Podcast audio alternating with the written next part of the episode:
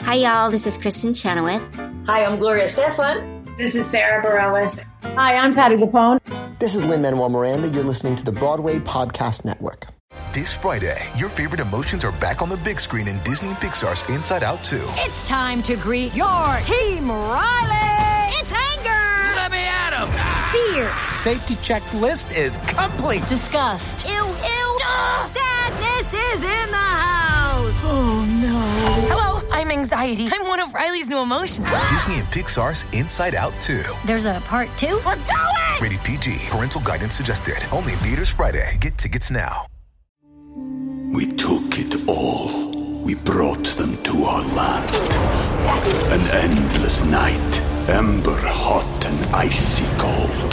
The rage of the earth. We made this curse. Carved it in the blood on our backs. We did not see. We could not, but she did. And in the end, what will I become? Senwa Saga, Hellblade 2. Play it now with Game Pass. It's time for today's Lucky Land horoscope with Victoria Cash. Life's gotten mundane, so shake up the daily routine and be adventurous with a trip to Lucky Land. You know what they say your chance to win starts with a spin. So go to luckylandslots.com to play over 100 social casino style games for free for your chance to redeem some serious prizes. Get lucky today at luckylandslots.com. Available to players in the U.S., excluding Washington and Michigan. No purchase necessary. VGW Group. Void where prohibited by law. 18 plus. Terms and conditions apply. We interrupt our program to bring you this important message. Hey, podcast fans, it's your pal Jimmy here. Uh, spoiler alert, today we are talking about Dave Malloy's whiskey infused song cycle extravaganza, Ghost Quartet, which, if you've ever listened to before, you'll know has more twists and turns than the Minotaur's Labyrinth. And while Tommy and I uh, search for the center of the maze, uh, we get pretty deep. And as such, this podcast is split into two parts. Um, this is side one, and if you hadn't guessed already, this is the one to listen to first. If you did guess that, 10 points to you. Um, also, I say this in the episode, but uh, of all the shows we've talked about, uh, you really want to listen to the cast recording of this one before diving into the podcast. Uh, or you could listen along. That could also be fun. You do you, you know? Uh, either way, grab a whiskey and let's get spooky. yes. Ta-da! Boom. It's like magic. We're in. I, I did some sort of like Liza arms there. I was doing the Liza arm shake. So, uh, Liza Minnelli elbows. Old. That was a joke that I have put on Twitter and some YouTube descriptions for a 1000 mm-hmm. years that I don't, that like m- one of my friends said at one point, and I don't actually remember why it was originally funny. Do you have jokes like that in your life? Probably. No, the height of comedy it will always be Liza Minnelli turns off a lamp. Oh, SNL. It is. What a fussy neck do it.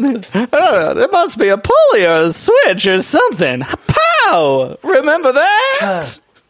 so good. Absolutely brilliant. Like genius. Oh, so funny. And I feel only only applicable yeah. Oh. to musical theatre gays. Only like there, you know, are like thirty people in the world who appreciate it as much as we do. Exactly. And they friend, all, all friend listen Marnie, to this podcast. Literally, they all do. um, yeah, my friend Marnie has on the back of a hoodie with a Fosse neck to it, and I really uh, support that. That's, I support that. Ah. That's good. Add it to the merch store.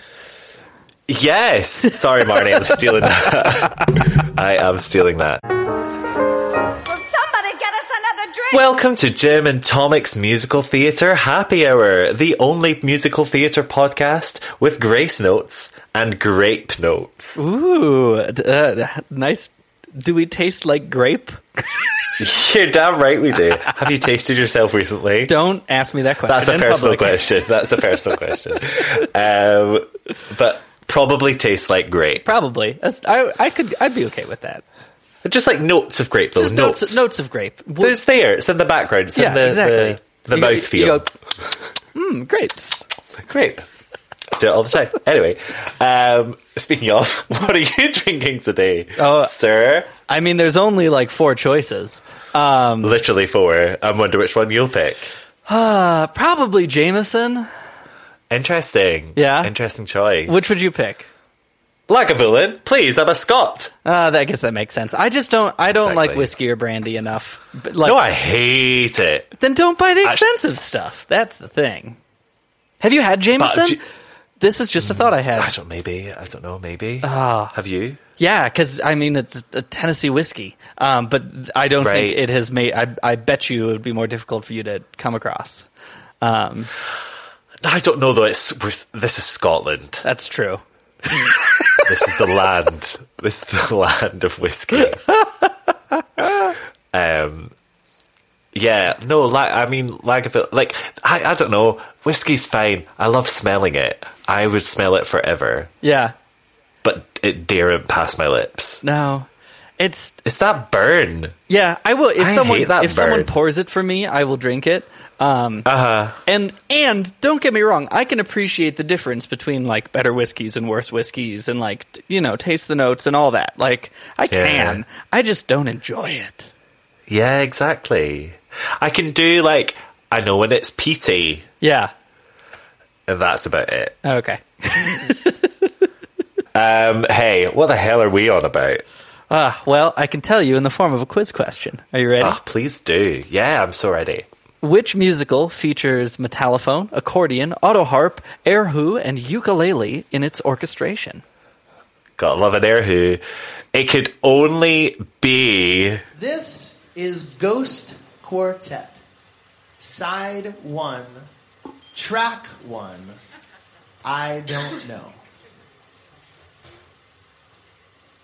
Now I don't know. Now I don't know. But I've been told. But I've been told. That's true of everything, everything I think I know. Everything I think I know. I don't know. And I don't know. But I've been told. But I've been told. Yes, I've been told. You asked for it. And the Army Arts and Crafts. Sorry, that's the that's that Sponge Lady. Remember I told you about that Sponge Lady? I have since watched the Sponge Lady since we talked Good. about the Sponge Lady, and I Good. understand. Well, at one point she says, "You asked for it," and I feel that's applicable. no, Ghost Quartet widely widely requested, probably due in no small part to our relationship with Natasha Peer and the Great Comet of 1812. Yes, indeed. Uh, yes, indeedo. Jimmy, I think we should let people in on uh, because it will become apparent as we progress through the prodca- podcast. Do you know the first time I listened to this musical? When was it, Tommy? It was three days ago. Gasp! but I think that's fun. I think that's really fun. Well, because uh-huh. we're working from both sides of the coin we are. here. How long have you been listening to Ghost Quartet? For about three years. When did we listen to Comet? Three years ago. Yeah. Yeah. Wow. Okay. For about three years. Yeah. So that's nice, isn't it? It'll get hopefully a balanced perspective. Absolutely. Absolutely. Um, so hey, uh, Ghost Quartet. It premiered in 2014 at the Bushwick Star. We're talking off Broadway again. We're mm-hmm. we're in the backwoods, um, and then it moved over uh, to the McKittrick Hotel for a bit of a revamp. And the um, McKittrick Hotel is home of the long-standing Sleep No More experiential Macbeth retelling. Exactly. Uh, It's a perfect. It's haunting. it, it is it's a, a chilling a, place. A haunting, haunted venue, perfect for Ghost Quartet. Uh, absolutely and it, is. And then it toured, including to the Edinburgh Fringe, where Jimmy, you saw this show. I did. I did. My dreams came true, and I saw it with the original cast, kind of the only cast. Um, and yeah, it was mind blowing. I'm sure I'll share experiences as we go through. Um, but yeah, wasn't expecting it, and was very pleased that it happened. It was in um, Payne's Plough, which is huh. a beautiful sort of in the round theatre okay. in a proper circle. Perfect. You know? Yeah. and it was really magical. Yeah. Um, and the UK were being spoiled with the Ghost Quartet because it's coming back to us again in October, but uh-huh. not with the original cast. New cast, which is an interesting because this is such a I think maybe even more than any other show we've talked about, such a cast dependent show. Um, totally. And like a cast developed show and was written for and by everyone who was in the Yeah. original production. Um, Yeah, It's a new cast. because we've obviously we've we've done now hear this and we've talked about title of show. We've not Yeah. done it, um, but you know th- it's a, a similar vein and it's Yes. very much grown from these people and the people are playing Yes. in some ways themselves. Yes. um, and when you take it out of that context, it's different. It's different for sure, and even more so than the title of show uh, uh, duology. What do you call two pieces in a like a trilogy, but with two? Um, ev- I don't know. That's whatever a good that is. question. Uh, Duology. Duology, even more than the title of show duology, this show is also written for like the instrumental talents of the cast, which are wide and varied. Um, Yes. and Yeah, but super specific. exactly when your cast orchestrates your show Yeah. um that obviously puts you into quite a niche right yeah Do you know what I mean? Cast- it's quite tr- casting- tricky to find someone casting for bearded male who plays cello and erhu. Uh, yeah exactly Um, Not to mention female everything who else. can do extended vocal technique plus metallophone Right. You know, auto Tricky. harp and ukulele, or I don't know what the combos are, but uh, yeah it's Tricky. yeah. it'll be interesting. I will be fascinated to hear how the new cast does. I'm sure it'll be fantastic because likewise great show. yeah i think um when we round things off, I'd like to speak a bit about other productions of it For sure. because they do exist. It's Yeah. in the amateur world, um, and it's different. Yeah. Um, yeah. So how can people hear this, Tommy? Well, there are two recordings: the studio recording and uh, l- recording recorded live at the McKittrick Hotel. Per Yes, indeed. Jimmy's recommendation, I listened to the McKittrick recording first, um, Yes. and I recommend that to people who haven't listened to this show. Um, Yeah. I think Uh, that's Yeah. the experience to go with. It captures a little bit more of what is a, a both a simple and complicated show. Yeah, yeah. It can be simple. It can also be complicated. Yeah. Um, yeah, I think so. Like th- then the live recording, nothing's cut. Right. In the studio recording, quite a lot of the scenes. Yes. Are cut. Yes. Or things are you know t- kind of snipped down a little bit. Um, but yeah, I think the live recording's a really good one just to be like, okay, this is what it is. Yeah. And then the studio recording, you can just hear it all a bit more. You can hear it all a bit more, and you know it's it's dense and like this is if you this is a recording you'll want to listen to more than once anyway. Oh, Um, good gravy, yes, but is absolutely. well, I'm sure we'll talk about it. Exactly. Um, because where do I don't even know where to begin uh, when des- des- describing uh, what this is all about. Wait. because it is re- it's really difficult. I can do this. I can describe this show. I don't like Go for you, it. You put it here in our show notes, and this is like the publicity summary for the show. Yes. uh, a song cycle about love, death, and whiskey. A camera breaks, and four friends drink, and four interwoven narratives spanning seven centuries. I don't like this summary. Um, I, I it because I don't think it adequately describes the show. But this is also a show where you know you get so deep into the plot that you reach a point where you say, "Just go watch it, and maybe you'll understand it better." But even if you Exactly. do watch it, you might not understand it any better. yeah, yeah. Um, so wait, how would you describe it? You said you could do this, or Uh, is that your description? No, my description. watch it. Uh, yeah, go watch it. No, uh, Ghost Ghost Quartet is a dreamlike song cycle ghost story, um, with one solidifying plot line that pans out into four or five plot lines, depending upon you on how you count it. All told by ghosts of the same character. You could use some proofreading, but Interesting. because this is a thing I have. So I felt like because I knew this was gonna be a bear, no pun intended, going in trying to sort out the plot of this thing. Um, Yeah. and actually, by like listen two or three, I was pretty confident that I had most of it. Right. Um, yeah. Yeah. Yeah. Yeah. And then you you like go online and you're like, what am I missing? And there are all these. Have you ever see? You don't watch It's Always Sunny in Philadelphia, do you?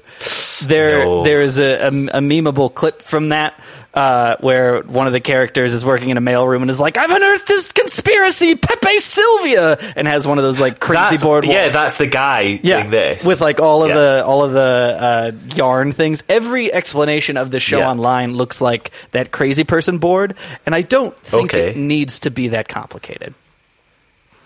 Uh, yeah, I agree. There's a there's a main storyline um, that exists somewhere between. Uh, that is basically these actors telling their story. It is it is these four friends storyline, um, and that is that is the the limbo that we kind of live in. The hub Yes. of it all is what the genius annotated lyrics call the two sisters storyline, where a spurned sister wants to get revenge on her other sister and goes to a bear. Uh, who sends her on a quest to get four things? Um, those four things are Jimmy, Um, one pot of honey, Uh-huh. one piece of stardust, uh, one secret baptism, and a photo of a ghost. and this girl ends up kind of uh, traveling through time and space, both forward and backward, to retrieve these things through three other timelines. One loosely based on Edgar Allan Poe's *The House of Usher*, one a contemporary story of a uh, murder that takes place on a subway, um, and one uh, an ancient recontext- or a recontextualization of the ancient story of *Arabian Nights*, or you know, the Yes. tale of a thousand and one stories. Yes. Um, and that's it. it's not that hard. Easy as that, right? um, no, I think in terms of in terms of what's happening, Mm-hmm. you're totally right. Um, and I think the only thing I would counter with is I don't think there's a pl- like I don't think there's a plot. I don't think there's a beginning, middle, end. Yes. Well, and also, I I mean, they say in the beginning, uh, you know, this this is a circular. This is a circular story. Exactly. I I also think, and I don't know. This is something I feel more and more about art the more I delve into it. Yes. Uh, uh, uh, and I think my opinion has changed on this even since we've started this podcast. I think you can enjoy a piece of art with have without having fully, completely understood the intricacies of its plot.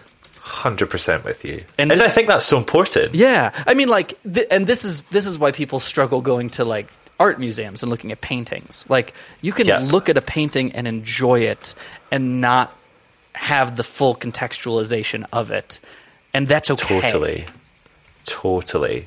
Um, yeah, uh, I want to. Co- I want to come back to that point. Yeah. Um, about a sort of appreciating art and uh, getting deeper Yeah, for sure. as as time goes on because you've been listening to us for three days. Yeah. I've been listening to us for three years. Yeah, Um, we will have completely different we'll have totally different takes on this. relationships with this Yeah. show. Yep. Exactly. Um, but certainly, as your starting point going in, uh, that's that's your that's your bread and butter. Yeah. And and worth it like if you've listened to if you haven't listened to it yet, of course, worth listening to it before you continue with this podcast. I completely I completely agree. I think this is it's almost like here's your how to for this podcast. Um, listen to it once, listen to the live once, start to finish. Um, come back and then listen along. Yeah, and we'll tell you all about it. Which Exactly. we should start right now with side one, track one. I don't know. got a thousand one stories. Every single one of them's a lie. Let me read you a story, let me read you a romance. I will read, you will listen, and this terrible night will pass. When I was a child, I used to play. Play with all the voices in my head. Long, long ago, that's not me anymore. Now I ride the subway every night, staring at the game on my phone. Keep my head down, I'm all alone. I don't know if this is me at all or just some ghost of me that I dreamed up just to sing myself to sleep. Or someone that I used to be, or someone that I will be, or someone that I am right now. Or someone that I used to be, or someone that I will be, or someone that I am right now. Or someone that I used to be, or someone that I will be, or someone that I am right now. I don't even know how to begin. Stop. And it's true. It's true, and and I'm worried of everything I know. I'm worried that this is just be, going to become us like just reading all the lyrics out loud. I mean, in many ways, that would be entertaining for how do some. You, how do you feel about I don't know as a introduction song to a musical? Um, I think it, it, for me, it kind of goes in two halves. Okay, the song itself. Um, I think you've got the first half, which is is you know it has been like there's lots of I don't know. Uh, I've been told it, it kind of winds around itself. Yes, right. There's lots of just I don't know. So there's there's confusion. It's outlining that I think at the start. Mm-hmm. Mm. This is going to be there's like questions. Yeah, yeah, right. And it's very very simple. Um, then I think as the song goes on, mm. it very quickly starts to introduce the themes. Yes, and it and it throws themes. This show does a really good job of tossing in themes before, like explicitly throwing in a theme before it becomes relevant or even contextualized. Yes, uh huh, yeah, totally. Um, because as the song ends and it starts to talk about um, when I was a child, I used to play long ago. That's not me anymore. Mm-hmm. Um, and uh, now I read the subway. I keep my head down. Um, this idea of there's definitely a, a transition mm-hmm. going on somewhere. There is a past and there is a present. Yes, uh, that, and it's the future. Yeah, that is in question. Yeah. Uh, I mean, I would even call that in because this the, because it's a circular story. But yes, yeah. we are we are acknowledging the fact that like time is both important and un- time is a theme in this show. It's importance or yep. not, um, for sure. I think, um, yeah, as as we go through it, because I've got I've got ideas and feelings about uh-huh. the show that I'd like to present to you. Okay, kind of as we go through it. Sure. Um, and for me, just I, I, I don't know sets it up as a very nice big old question mark. There's no, you know, here's your character, here's right. your exposition. Right. Where, you know, one to one comparison, um, uh, the opening number of Great Comet is yes. much more didactic and explanatory. Um, and sets up the characters. This this song very much sets up that like this is going to be a confusing story. Come along for the ride. Um, yes. Don't feel like you need to understand it all. I don't, I don't know, but I've been told, you know, I've, here's a thousand stories. Every single one of them's a lie. Let me tell you yep. one.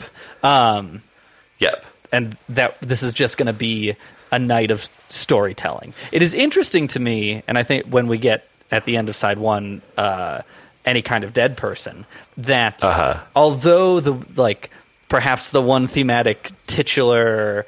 Uh, uh, concept through this whole thing is the idea of ghosts and existing through other beings and like transferring that spirit. That yep. is one theme that seems to be pretty absent. I guess there's where's my ghost in the mirror, um, but it, it it is certainly minimized in this opening number for how prevalent it is in the rest of the show. Um, let me go back to the lyrics. Um, yes, because it, it, see, it's, it's interesting. You say it's about ghosts. I I wouldn't say it's about ghosts. I would say, not about like ooh right. spooky. Well, like, but it is no. kind of about that too. Um, but I think um, it, it it kind of uses ghosts or this kind of word ghost or the idea of ghost spirits um, as a uh, like in Pokemon, like you play substitution and Yeah. the little doll comes out. There's literally a word for that that isn't coming into my head, but that's what I'm picturing right now. It's the kind of the smokescreen almost, Yeah. for what ghosts mean. Um, because uh, as we get into it, uh, you know, Dave Malloy doesn't believe in ghosts. Right. I, I mean, I think this this entire concept, this entire c- album is an Yeah. exploration of what a ghost would be if you are Dave Malloy, of a concept that the English language does not have a word for, but the closest we can come to is ghost. Yeah, that's nice. If that's that very makes nice. Um, but I think uh, what I don't know talks about is it is a human thing. Like it's talking about these very human things yes. that we can all relate to. Regrets, uh, being stagnant, mm-hmm. and not having a clue. Yeah, sure. Yeah. You know what I mean? So it's just, I think it just is like, here you go. Yeah. Welcome. Um, and then also just from a, a sort of musical perspective, Mm. um, everyone's singing and everyone's playing instruments. Yeah. so you're you're in the world very quickly. Yeah, and it sets up the spirit of the show. Like in the same way, Yeah. um, you know, Monsters Inc., um, the Pixar movie. I do. Famously, did not start with the opening jazzy credits scene with all the doors. Ba-da, ba-da, ba-ba, Yeah. ba-da, ba-da, bum. Instead, started with the like, you know, uh, uh, monster coming into the kid's room, and it's really Yeah. spooky. And then, oh, he screwed it up. Oh, right, and you realize that there's, there's this world of monsters, but because Yep. it's it started with this weird tone of spookiness. The entire film from then on didn't land well. Um, that you know, you hear the story time and time again. And a funny thing happened on the way to the forum, even in Great Comet. Yep. Like if you don't Yep. have the right opening number to set the spirit of the thing, the rest of it dies. And this show Exactly. needs a bouncy, inviting, somewhat tongue-in-cheek number. To set up the spirit of it. Otherwise, you're going to Absolutely. get mired in some of the gothic, grim uh, uh, content that it talks about, but Yeah. not be able to make wrap your mind around the spirit through which it wants to talk about some of that content. Yep. And it, to me, this is this might be a metaphor too far. Have you, you you've never done Sleep No More, have you? No, I have met plenty of people who have. Um, I know plenty about it, but not something I've experienced personally myself. Yeah. Well, I think it's quite auspicious that it was in the McKittrick because oh, for um, sure. the there's a part of that experience where you can get out, Mhm. where you can have a rest because it's intense. Mm-hmm. Yeah. um, and you can take off your mask and you can you know chill. Um, for me, I don't know Mhm. is that taking off your mask point because Yeah.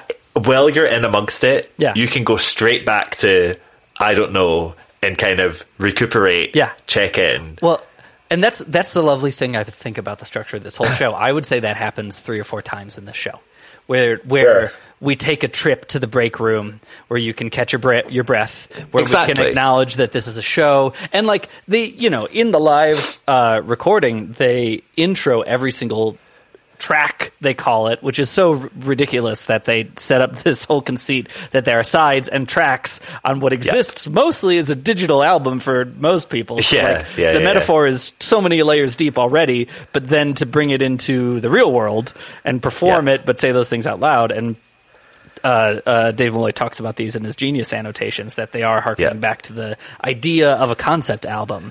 Um, Exactly. But that we do want to be at least mildly Brechtian in nature. And like you're watching a story, you're watching people tell you Yeah. a story, and that's the point. You're watching people tell you a story about people telling stories about people telling stories, and it's stories Yeah. all the way down. Totally. And that's the thing with any story, whatever you take away from it, thumbs up, Yep. great. Yep. Have a good night. And that's that's it. Um, so speaking of stories, shall we delve into the next track? Shall we go to the camera shop? Let's go.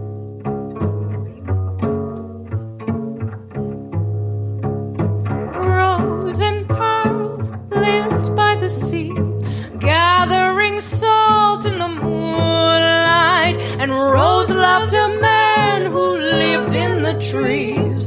Rose cried to Pearl, Hold me tight, hold me tight. Rose went to his treehouse and looked at the stars through his telescope. She wanted to hold his hand.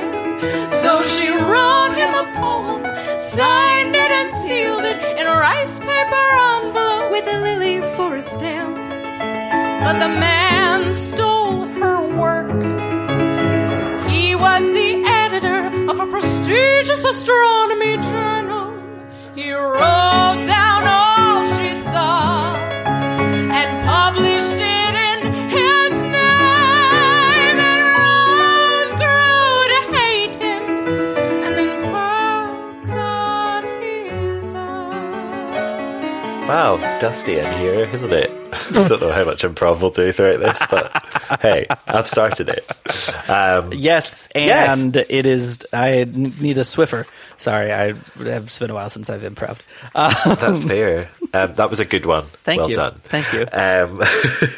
so yeah, so the camera shop. We're now the the story begins. Um, Yes, or ends. Who knows? Well, yes, almost, almost. This is the kind of the the beginning of the end of the yeah. End. Maybe maybe a, a penultimate kind of song if we were just looking at the central plot of the show and not wrapping it in some commentary. Um, yes, sure, sure. But you don't know um, any of that yet because it's the second song of the show. exactly. Um, so we meet uh, two of the inverted commas characters. I know, and it's um, it's so hard because they're going to have a thousand different names throughout the whole thing. Yes, they really, really will. Um, and yeah, we'll get lost during this description. Yeah, you'll get lost during this description. It's fine, but we'll have a great time. It's Gelsey in Britain. exactly, um, and I think for the most part, that's what we'll use. Um, Yeah, but you know, well, maybe we should say what each who each I of the mean, characters are. I would vaguely say that Gelsey generally is Pearl, and that's a useful name to give her yes. the entire time. And Britain generally is Rose. Rose. Those are yes. good characters to center them around. Yes. Um, yes. But it does change. Yes, but it does change, and it's difficult. it and, does change, and there are different roses throughout the story. Like the, you know, exactly even that becomes problematic and the whole point is that you don't even like the the the difficulty we're having in determining the character is the point of the show um yes because it's all happening anyway britain goes to gelsey's camera store to get her camera fixed it, yes because it got smashed and lost and it's spooky Ooh, it is. It, it, you do. You kind of begin this sense of eeriness because Gelsey is fantastic and eerie mm-hmm. as a human, right? yes. Um, and that's the biggest compliment I could ever get. Yeah, absolutely. Right? Do you know what I mean? She is. She is just so interesting. Yeah. Um, and uh, the way she presents herself in this is she does have this kind of all-knowing. Yeah. You know, uh, vendor Yes, Uh, and it's, it's, it's a trope. It almost. I feel like it happens quite a lot, that, like the, that, the like, all-knowing shop vendor, the, the, ethereal shopkeeper who knows more than you, and like would, exactly, you know, like everything from the um, you know, like fortune tellers in the Legend of Zelda to like Christopher Walken and Click, like that yep. kind of like yep. I'll sell you, you your future, but make a joke about vacuums. Um, yes, yeah, and I think so. That's the kind of thing that's presented very quickly. Yes, um, and she uh, begins to tell the story. Yes, one one of the maybe the one biggest framing the story. Finish. Yes, kind of. Yeah, I mean, yes. this, so she she tells the story of Rose and Pearl, which I think yes. is useful to call the two sisters' story. Um, yes and and also mm-hmm. I think before we go on, um, it's important that this is the first time that this incarnation of Rose Britain um, hears about other incarnations of Rose. Yes, like we the idea is presented that there's more than one. I would say, I mean, I think, and you know, tell me I'm wrong, but I would say.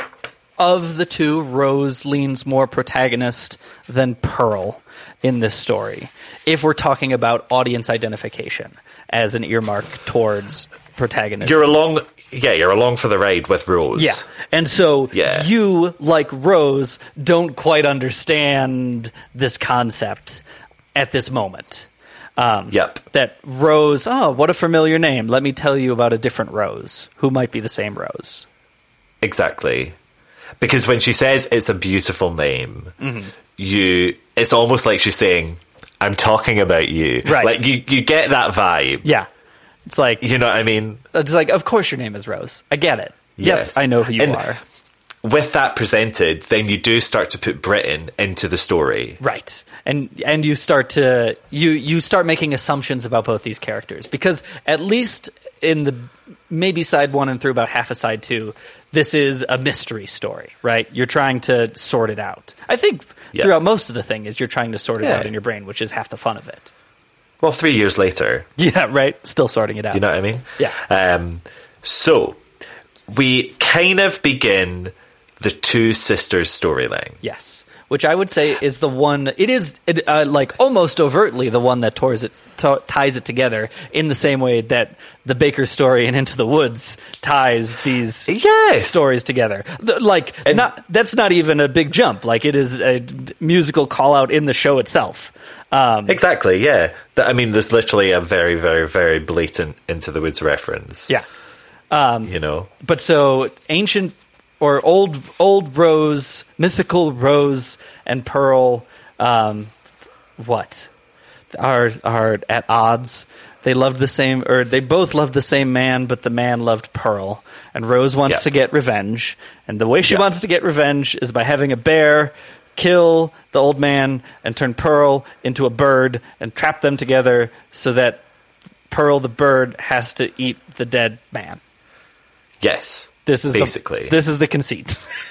yes, um, and uh, so obviously, like it's a, instantly it's a fairy tale, right? Yes, um, but you get brought into this more uh, kind of electric realm mm-hmm. when Gelsey says, "Don't you remember?" Mm-hmm.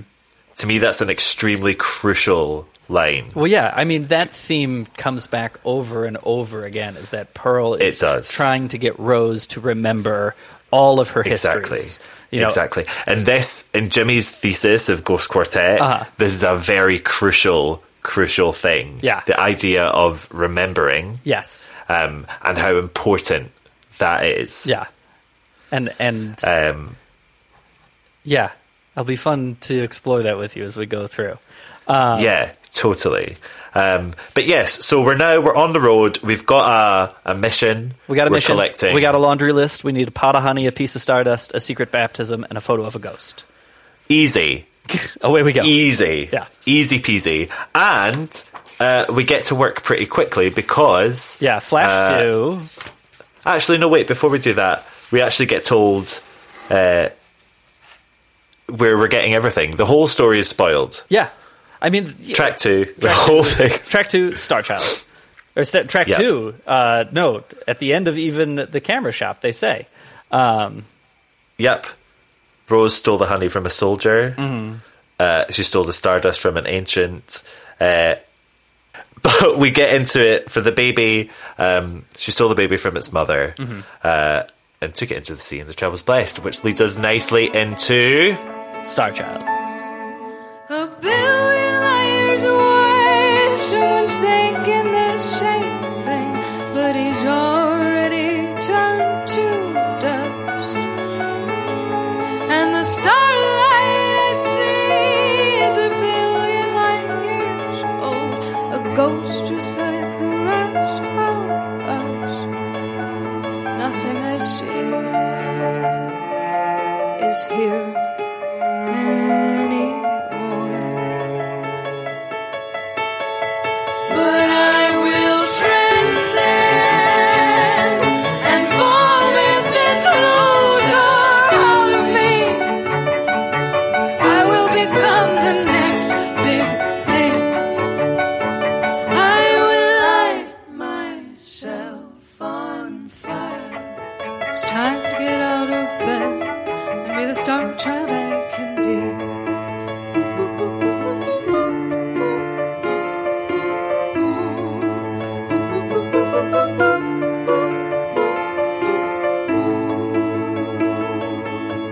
So, in many ways, uh-huh. this is the song. What do you mean? Um, so, this is the first song that I went back to. Okay. Right? You know, there's always, anytime you listen to a cast recording, mm. there's always that first one where you're like, I liked that one. Yeah. Okay. And you go back there, and then that's how you start to start peeling. Like unpacking it. Yeah. Yeah. Um, first of all, this is a stunning song. It's a beautiful song. Full stop. This is very much Dave Malloy magic. Yeah. right? Um, very simple mm-hmm. in terms of music. Yeah. Very, very simple. Um, think Sonia alone. Yes. You know what yes. I mean? Extremely simple, but very poignant and very artistic. And I think it, it starts to introduce one of the things that absolutely differentiates this show from Great Comet. yes. In, and many other musicals, but certainly Great Comet has a, a linear narrative structure. And like, Sonia Alone is an important character development song in Great Comet and helps us progress the story along. Star Child we don't we never really meet Starchild again. Exactly. We don't need to know anything about her. And actually, the, I was trying to put it together because I was like going through, you know, trying to piece the plot together in my head and checking off, you know, where does Rose get the four things? We never yes. actually hear about the baptism. Except yeah, it happens. in this she song. took the child in the sea, right. and the child was blessed. It it happens, you know, off stage, off camera, right? This is the only yeah. time we hear about it, and then we just assume that it has happened. But this is yeah. setting up, you know, like th- this is the beauty of the show, that like how it lets you delve into these layers, even beyond just the uh, on the surface level, like story within a story within a story. But it lets you get into the structure of it all. Like immediately, you know, Britain's been on stage as you know. Uh, uh, Rose. She's been three people so far. Exactly yeah. right. um, and and now she's this ridiculous thing that a story was just told about how she needs to go get herself, basically. Yeah, yeah, she she robs herself. Yeah. Um, so I loved that you just said we don't meet Starchild ever again. Well, okay. okay. Um, you fell right into my trap. I, I, I, feel the bear trap clutching around my leg. Yeah. No, I agree with you. Right. Okay. And I think that is so crucial. Yes. Um, to me, Starchild mm-hmm. is like the kind of point of the whole show. Okay, tell me more. Right? So, well, uh, okay, I'm going to ask you a few questions and things first. Okay. Um, what, and if you're listening at home, answer these in your head and let us know. Um, how does Starchild, mm-hmm. as a song, as a full song, mm-hmm. differ from every single other song in Ghost Quartet? Mm-hmm.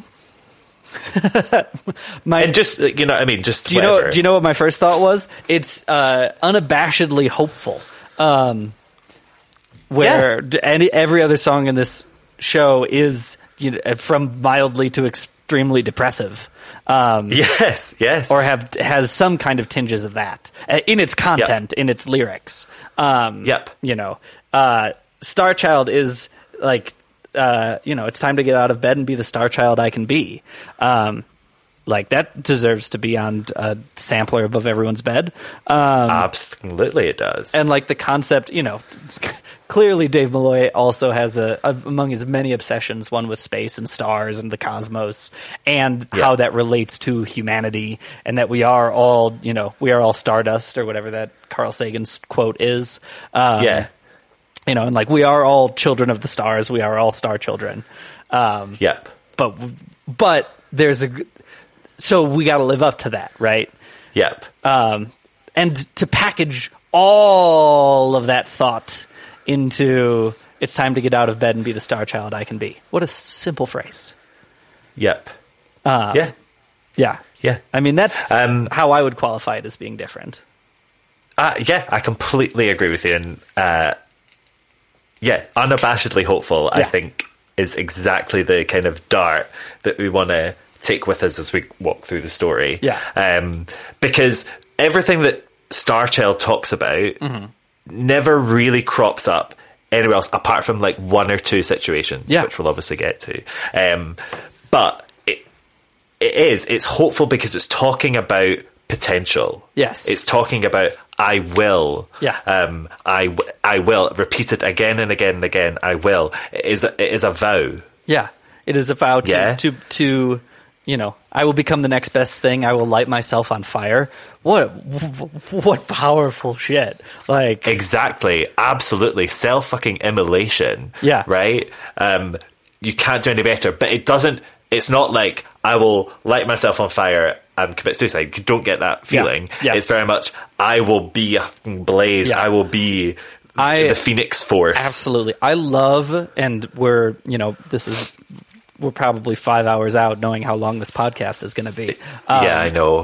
but uh, contrasting this song with prayer at the end of the show and Yeah. and embracing both of them Yeah. is like is honestly very deeply moving to me.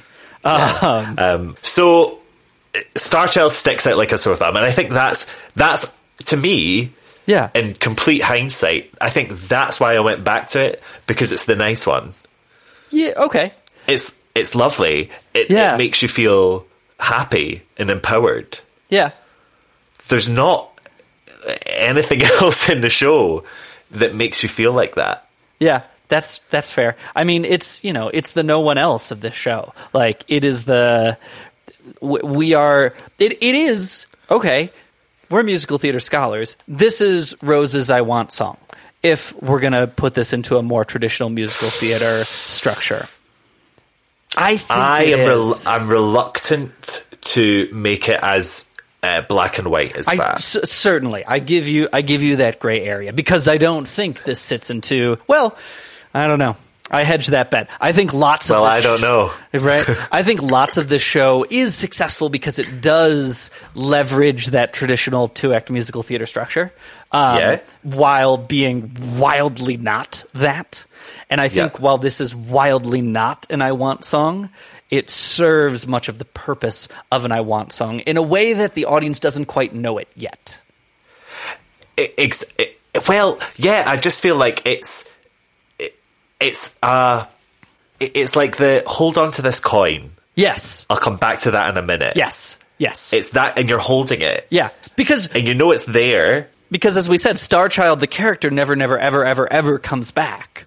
But if Star Kind Child, of, but yes. right, yes. Um, but if Star Child is part of Britain's character line, and we are assuming that these people are vaguely related in their existence and wants and hopes and dreams and actions, Yeah. then her hope to be everything she can be and more is something we is is why we don't see Rose in like the two sisters timeline as quite a villain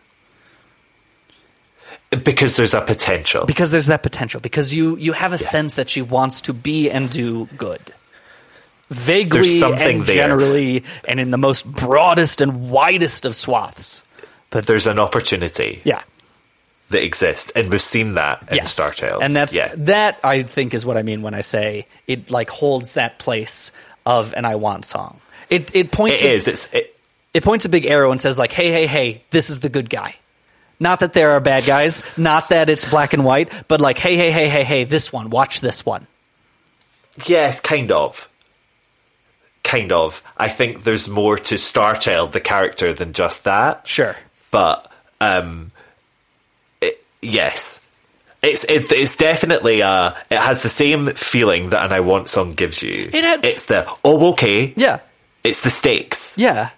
It, it has the same, you know, it feels like something's coming. It feels like purpose. It feels like part of your world. Like, Yes, it may not save you know it doesn't serve the same explicit narrative purpose because this is not an explicitly narrative show but Yep.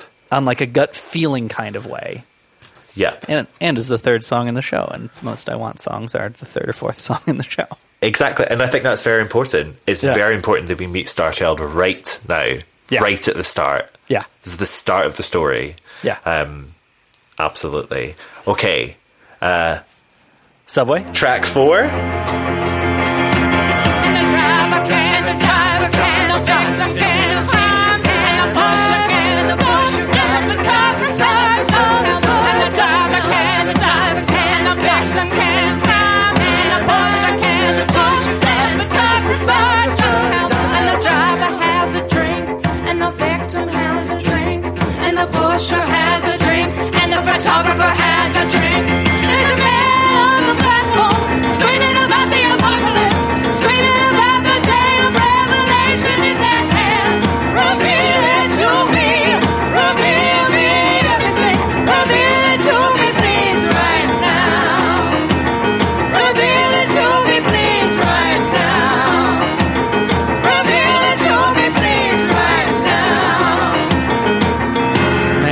uh, who? W- can we place bets now? I say two. Six hours? no, I'm guessing two forty-two. Well, Comet was Comet was in two parts, yeah. Comet was in two parts. and we Was it recorded four a hours or something? Tony's show in the middle of it. Did you? Yeah, that's we funny. recorded for like six hours that day. Yeah, we absolutely did. That's funny. I forgot that. Um, yeah, I'm guessing it, at least two and a half. The I mean, listener- I mean, yeah. the listeners will know by now. This is fun placing bets against the future. If only Oh, gosh. future me could go Very back in time fitting. and tell me. very fitting. Side one, track four. This has all Subway. happened before. Yes. Okay. So here's a new story. Here's something Yeah. new. It's fresh. It it like I mean slams in like a subway train. Um, Yeah. Which is- it Um, is the f- I think the first song in the show that does that. Everything else leads up to this point leads into itself, and it is interesting to see those moments in the show where one song does very well segue into another, and where one Yep. song just doesn't. Um, and Subway comes out of nowhere. Exactly. Um, so here in the subway, um, we have all four characters existing um, in this one instance: uh, the driver, the photographer, Pearl, and the pusher. Mm-hmm. And Um, I would say not in this moment Uh-huh. because this story is presented non-linearly, but Uh-huh. the subway the concept of this story in this particular moment serves as the climax of this show. Emotionally. yeah, yeah. Like when we Um, get when we get there. yeah, totally. And I so- know exactly what you mean. And so what is to it? me? Okay, yeah. To me, it reminds me of Inception. Sure. And this is why I think this is fascinating. Because Yeah. if the subway, which, spoiler alert, will come back pretty near the end of side three, um, yep. as kind of this, if we're talking a traditional story arc structure, as kind of this climax, the first time we're introduced to the subway in that same stereotypical story arc climax holds Yeah. the point of the inciting incident. But because we're in this cyclical, nonlinear inception like structure, they're just the same moment. Exactly. It's all happening at once. Yeah.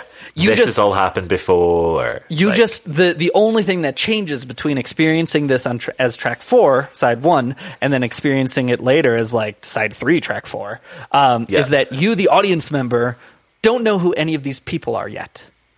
Yeah, exactly. You just you just get told over and over again. There's a driver, there's a victim, there's a patu- a, pusher, and there's a photographer. Well, and I would also say that the subway of any of the storylines is the one where they are most um, explicitly didactic about what actually happens. Yes, Everything else is kind of seeped in metaphor or has this Yes. kind of poetry about it. This one is like the driver can't stop, the victim can't climb, the pusher can't stop, and the photographer doesn't help. Um, exactly. We'll sing it Exactly. again. Yeah, it completely. Like you need, it just gets drummed into your head, um, and this is why I think Inception, right? Because Okay, yeah. if we start to look, it's weird because he's never cited Inception Yes, as any of sort all of inspiration. of all things, and I do thi- because I can we think there's take- a, an element of that. Yeah, I think I do want to take a brief side note because I think this is something that a lot of um, uh, descriptions and analysis of this musical get sidelined in, and I Yeah. think is r- so important. Um, Yeah. there's Dave Malloy, who's wonderful and has a lot of like deep and beautiful commentary about his own work, much of which exists on Genius, which um, certainly Yeah. have already been linked in the show notes fifty times. Um, Yeah. talks a lot about how his life inspirations for certain pieces. yes, I do think it is important to not confuse the inspiration of certain pieces of a musical with the actual plot of the musical. yep. And I think some people put too much uh, weight in the former. Um, Uh huh. like in the in the Wikipedia article summary for this thing, um, of the many the laundry list of things that it lists that it references, one of the things it Yeah. says is it takes inspiration from the video game Zelda. Now, I read that before listening to this. And Yeah. as an avid video game music listener, I was like, "Oh, I'm so excited for this like Zelda, Zelda song. to come in or whatever." But really, what they mean is, in a genius annotation, Dave Malloy said the game on the phone that the victim might be playing could kind of be like a boss battle fight from The Legend of Zelda 2 on the NES. Yes. That's not uh, great, awesome, sure, but it is not an intentional artistic, you know, inspiration that is worth reading into, right?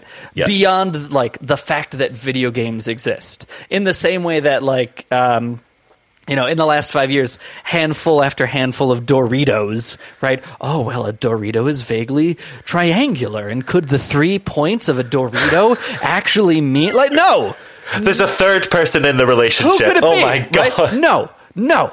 Um, and- ah, stop it. Stop it, everyone. I don't like it. I don't want it. um, Like, just because Dave Malloy said it, like, of course it inspired him. It's a part of his life. Of course he drew upon Exactly. it. It's a part of his life. You know, he talks about all sorts of Twilight Zone references, which certainly you can feel the spirit of the Twilight Zone. You, you Yeah, can of hear it in course. the the camera shop, but it, it might be an homage, and you don't need to know anything about it to completely and fully understand the show. And I think people conflate those two different things of importance. Take on the other hand, Totally which we'll do. get to in a second, but um, the House of Usher, the Edgar Allan Poe short story, clearly Yeah. referenced and homaged to in the show yeah is different from the legend of zelda sorry i got off on a tangent you were talking about something That's all right. No, I think it's a very important thing because also, so uh, I, I mean, I've read the Fall of the House of Usher. Yeah. it doesn't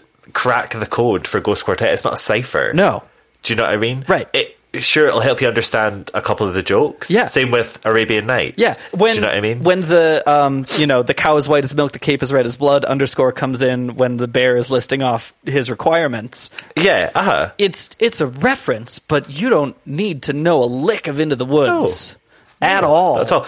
And Dave Malloy wouldn't be a good writer if that's what he was doing. Well, and do you know what I mean? If he was like, y- "This is for the Poe fans," everyone else, right? Bye. I I think the difference between like until Dave Malloy, and I think I do, I do really mean this, and it's a big sentence to say, but until Yeah. Dave Malloy, people were people hid their artistic history.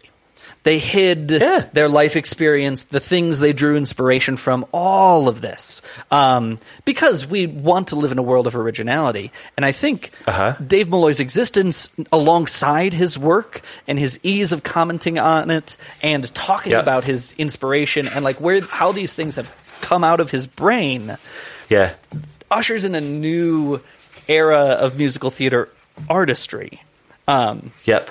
you know, in a in a way that like even in Into the Woods, you know, Sondheim is never like, oh yes, and here's the deep, deep study we did of different histories of fairy tales to talk about. And, Like, no, because that's not that era of playwriting and songwriting and Yeah, musical thinking. theatership.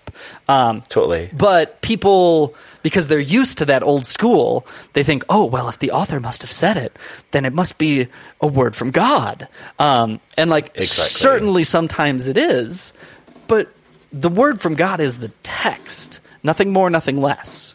Yep. Anyway, the subway. Yes. Okay. Throw that soapbox away under the tracks. Um, I was talking about Inception. Yes. Yeah. so, and this is this is just brief, but it, it, it'll kind of come back. Um, as we're going to start deep diving now, Mhm. do you know what I mean? And we're going to be traveling through time. Yes. Um, and all these, the thing to remember is that everything is happening at once. Right. It's all it's all happening at once, and not.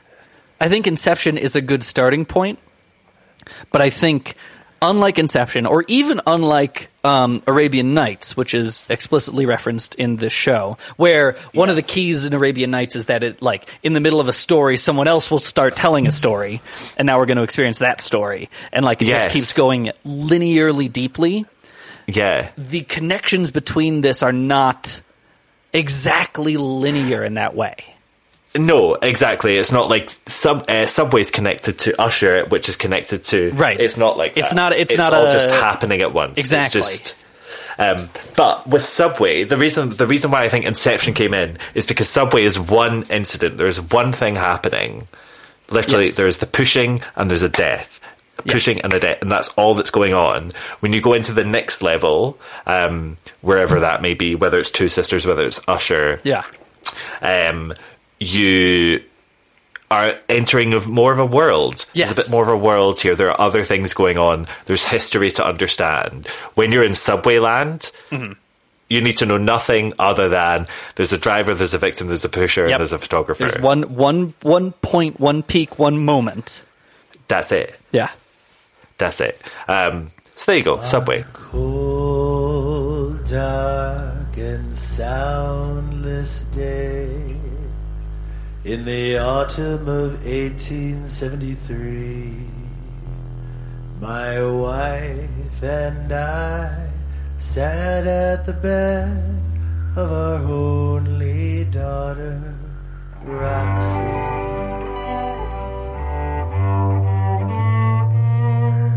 The bleak walls that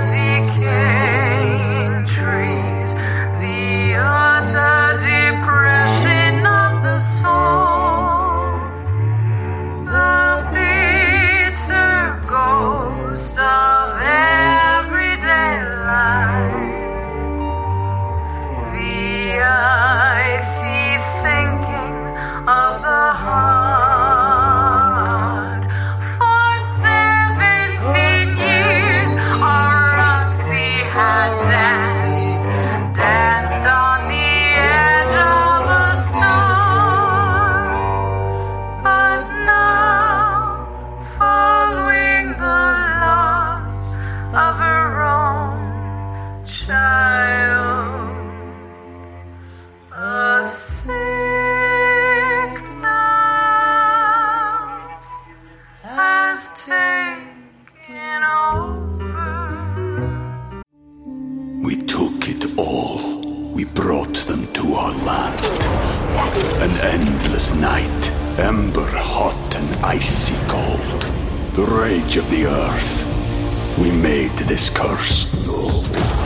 Carved it in the blood on our backs. We did not see. We could not, but she did. And in the end, What will I become? Senwa Saga, Hellblade 2. Play it now with Game Pass. Side one, track five.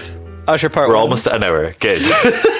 I thought of like, let's try side one in an hour. Yeah. I think- sure. Oh gosh. Anyway, side one, track Yes. five. Usher part one. Hooray. Um, okay, so here we meet the Usher family.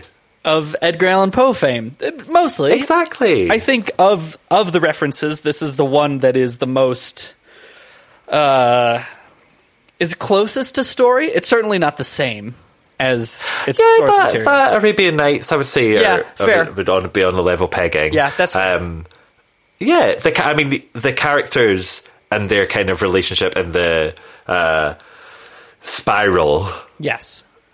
that they go on and they go through. Yes. very you know, it's very Poean. And certainly, uh, Dave is calling back to this this you know Poensian feeling of Gothic American literature. Um, Yeah. like, like d- can't let go of the motif of the thing.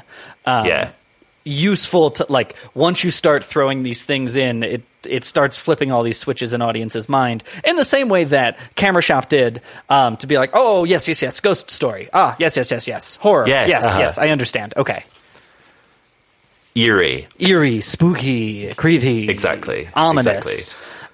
Um, and it, yeah, I think what Usher just adds is is a sort of Victorian feel to it all, which is you know if you're talking about ghost stories, if you're talking about um, uh, the spiritual world, anything Mm-hmm. like that, Victoriana has to come into it. absolutely um, it, it practically invented what we know it as today.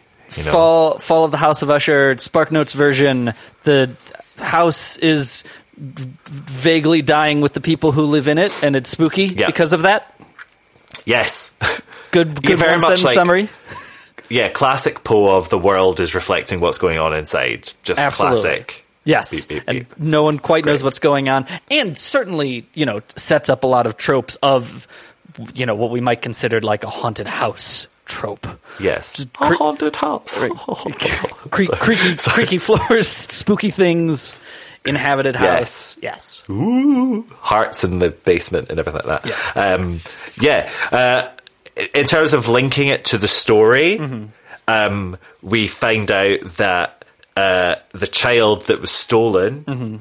it gets referred to here um, is Star Child. Is Star Child. Britain in this in the Usher timeline plays a girl called Roxy. Um, yes. Who also, do you think I thought about this today? Uh-huh. Yeah. Roxy Usher? Roxy Usher? I don't know. You're the Sounds- pants on the Roxy Usher.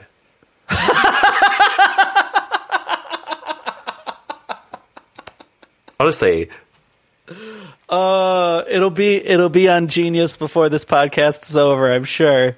yeah, exactly. This has been said. In fact, yeah, I'm going to go put it up there just so nobody can steal this shit. But yeah, Dave, if you're listening, surely to God, Roxy Usher, Can you, uh, man? you're the pants on the It's- Roxy Usher. It's so it is so good, and like you know, we refer to him by first name. I've had maybe like three conversations with Dave Malloy. Fantastic guy, loved hanging out with him. Yeah. in the occasions we have, R- Roxy Usher is one of those things where like you can't imagine that it was unintentional, but also having met Dave Malloy, it might have Yeah. been. Yeah, exactly. Who the who the knows? who the knows? Doesn't matter. It is there and it works. Oh man. Uh, it does work. Isn't that funny, Roxy Usher? I'm Um, now trying to think if she ever says the word pants in the entire show. no, I don't think she does. Ah, that's She a does- shame. There's no other anything goes references in the rest of the show. Sadly, um, maybe that's what it's all about. This is the intro can to the say? Usher line. Uh, Yeah. it's a, a spooky family lost their child a long time ago, and they have some f- familial struggles. Exactly. Um, and Gelsey has an incredible opening speech that just brings, it's again, classic Gelsey. I'm s- deeply in love with her. Um, Ah, wonderful. because she she's the only person that can do it, and it's so great. My, I love, I love this bit in the live recording because it like it is, it is spooky and creepy, Yeah. and like intentionally so. And you can hear a couple chuckles from the audience. I imagine because of how uncomfortable it is. Yeah, it is. It, it really, really is because it's very, it's still very intimate. Yeah, that's the but thing this- about Ghost Quartet. Is I it's think- very intimate. Well, and the the House of Usher, I think, gives us some of the more pure horror bits. If we're talking about like specifically horror in the totally show, because yeah, it's it's that gothic horror vibe. like it's just camera shop is spooky, um, but eerie. Yeah, kind you know kind of spooky in the same way that like Charlie Brown in a ghost outfit is spooky, right? yeah. it's Whereas just it's it's the hair stand on end, whereas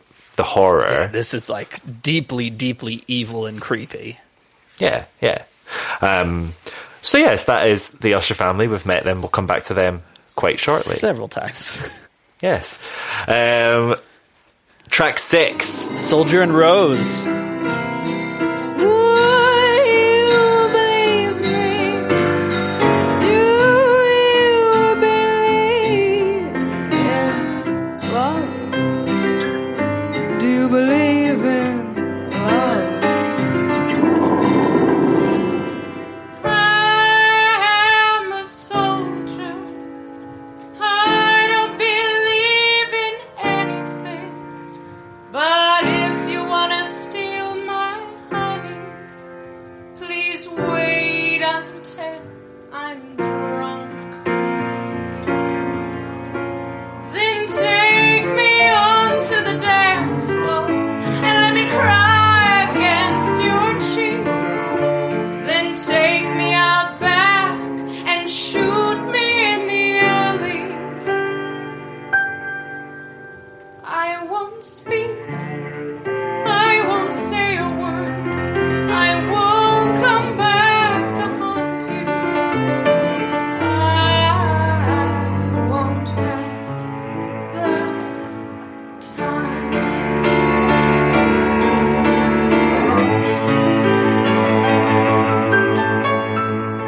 Soldier and Rose. So, Jimmy, this is hi. This is my least favorite track on the album.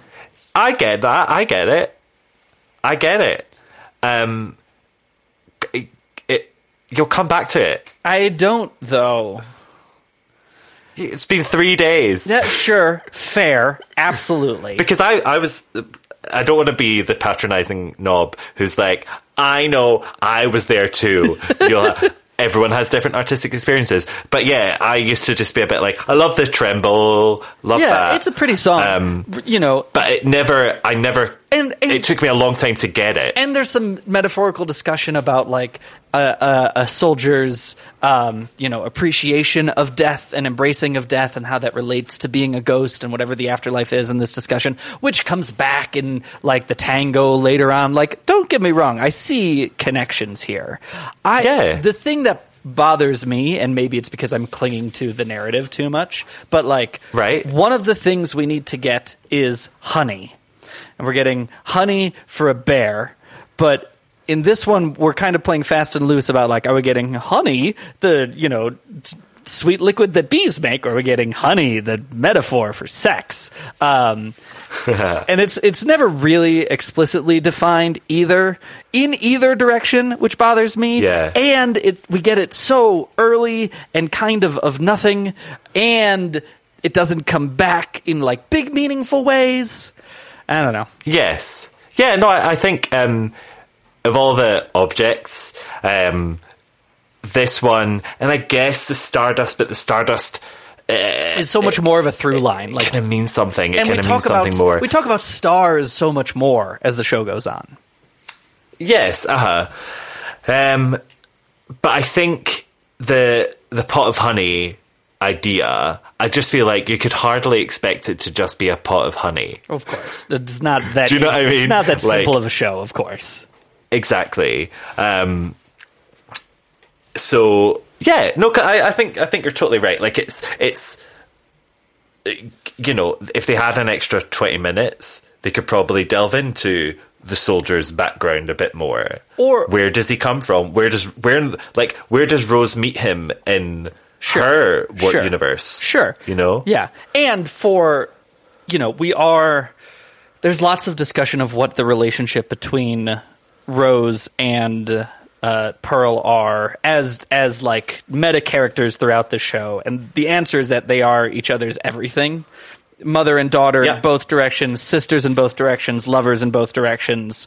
Like they are each other's everything. And Yep. this is the beginning of seeing a moment where they are lovers, which we don't see a lot of throughout the show. We see a lot of other relationships. Um, Yeah. And so, like, narratively, I get why that's important.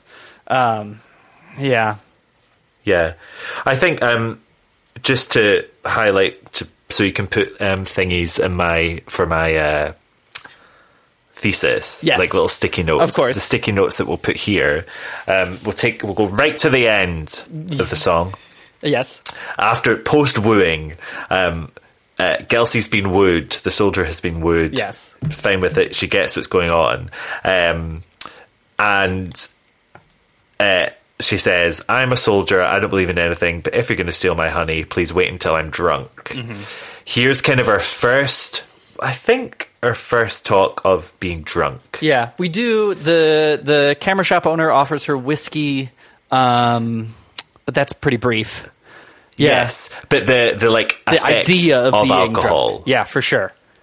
Yep. Um, and it's a very it, it is prevalent throughout the whole show. Yes. Um, it keeps coming back to a, a negative relationship with alcohol. Yes. It's always it's a very underpinning thing. Well- it's this what I'm going to say is Ghost Quartet isn't an a, an allegory about alcoholism. Sure.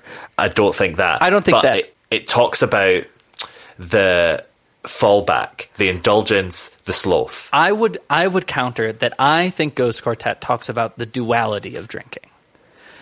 Beca- Yeah, completely. because because there's a song later on called uh, "My Four Friends." Um, Yeah. like it- that, and you know the discussion of like being empty in both ways, being empty, ready to receive something, but also being empty, totally depleted. Um, like I, I get the sense that th- we're seeing this is the first time we're seeing.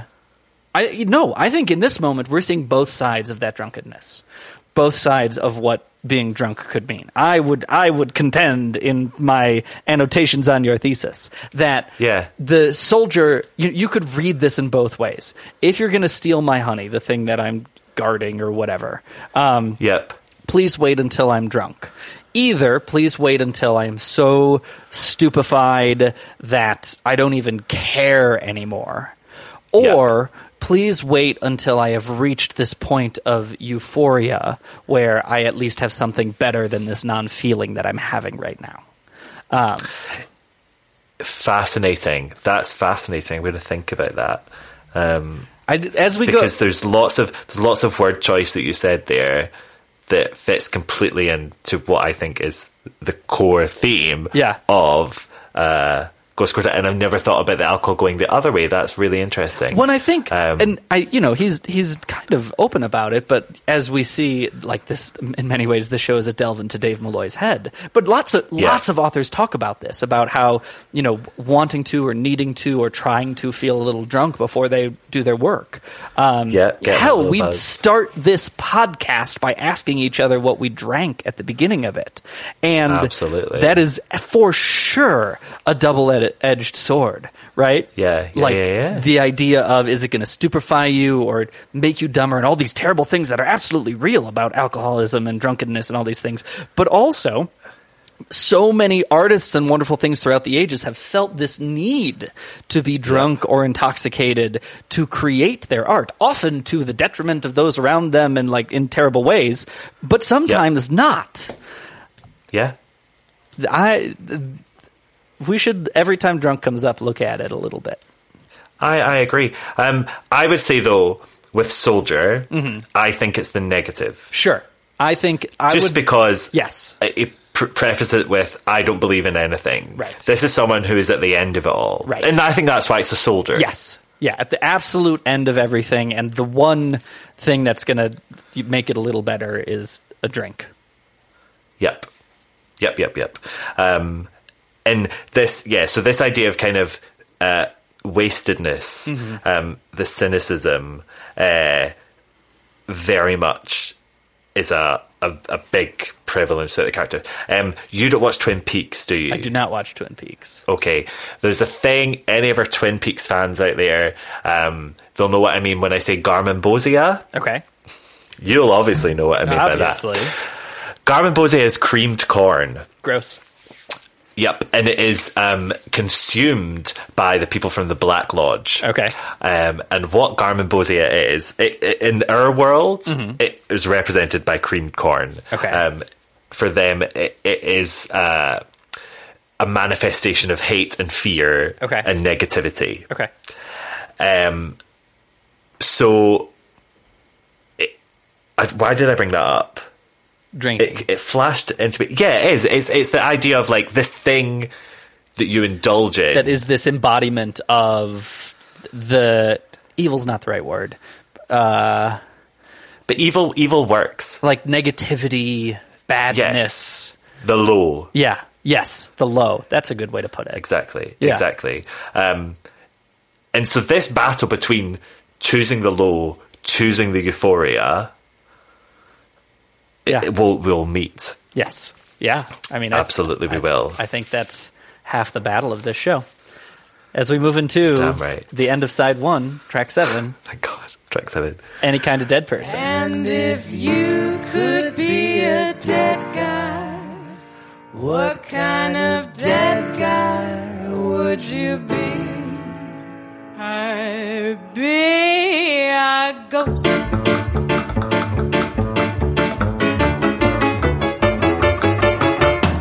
Don't wanna be a zombie, cause zombies are just good fun. Don't wanna be a vampire, cause they can't feel the sun. Don't wanna be a medical corpse, this doing what got me wrong. No, I just wanna be a ghost and go ooh, ooh, ooh all night long.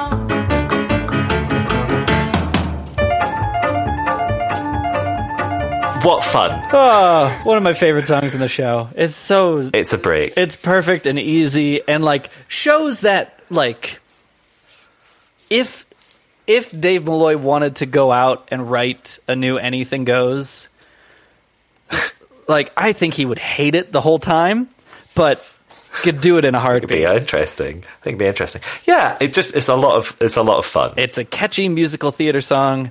Any kind of dead person. Um, if you could be any kind of dead person, what would you be? I'd be a ghost. Dun dun dun dun dun dun. Right. Um, and then who knew there were so many different types of dead people? Oh, it's so it's a nice it's a nice little patter laundry list song, ain't it? Good old fashioned musical Absolutely. theater patter song. A classic. Yeah. Um, and it nicely relaxes us from the literally one hour of talk that we've Exactly. Well, and we've done. as as I said early on, like this is this is one of the breaks that you get. This is one of the Yes. you know you get to take off your mask for a second and embrace and Yes. have this little song. They in the live performance they hand out rhythm instruments and everyone gets to play They along. do. Yes, that's something that we should talk about. What so, did- what did you yeah, get to that- play? That is an amazing thing. I didn't get anything the first time. Okay. Um, for this one, I got a shaker because I pretty much asked for it um, in the finale. We'll Okay. come to that. Um, but yes, it, it is such a lovely thing, and it's just you know, they're, they're instantly breaking the fourth wall because until this moment, yes, Dave talks to us, but it's very much in the I'm a performer talking to you. Right. But when they come out and they're giving instruments, they're they're not in character Yeah. at all. Well, they and- are and Dave they're- Gelsey Britton and They're letting you break Brad. your character as invisible audience member too. Yeah. which is important. And- Exactly. And, you know, a, a Dave Malloy staple like Great Comet does this to great success as well. Um, Yep. It, in appropriately narrative moments where we need to acknowledge that we are a group of people experiencing this story together for a second. Exactly. It's community. It's in in many ways that is what theatre should be. Oklahoma's doing it right now in Circle in the Square. Yeah. You're sharing experience together. Yeah, absolutely. And like, don't forget it. You know, good good to have it this Exactly. early on. Hey, don't forget it. We're all here. Stanislavski is rolling in his grave. I do have, and I think this is the eternal mystery. On the live recording, they have Yeah. at the end of the thing, Dave goes, and that is the end of side one, and has some like little spiel about like we need to pick up all the percussion instruments so they don't make any noise. And then he Yeah. has one line where it sounds like one has gotten lost or like catches up to like Handem, and Dave goes, oh, especially that one, that's the worst one. Yeah. Which one's the worst one? I would imagine it's a shaker. yeah. because shakers are the worst. Do you know what I mean? Like, where is it? Uh, we're about to we're about to have Someone some has- some podcast Someone prop has a shaker comedy in here. their hand, right? Right. Right. Wherever they do, it's it's making even if even if they're just sitting. Yeah. Right. I'm going to cross my legs.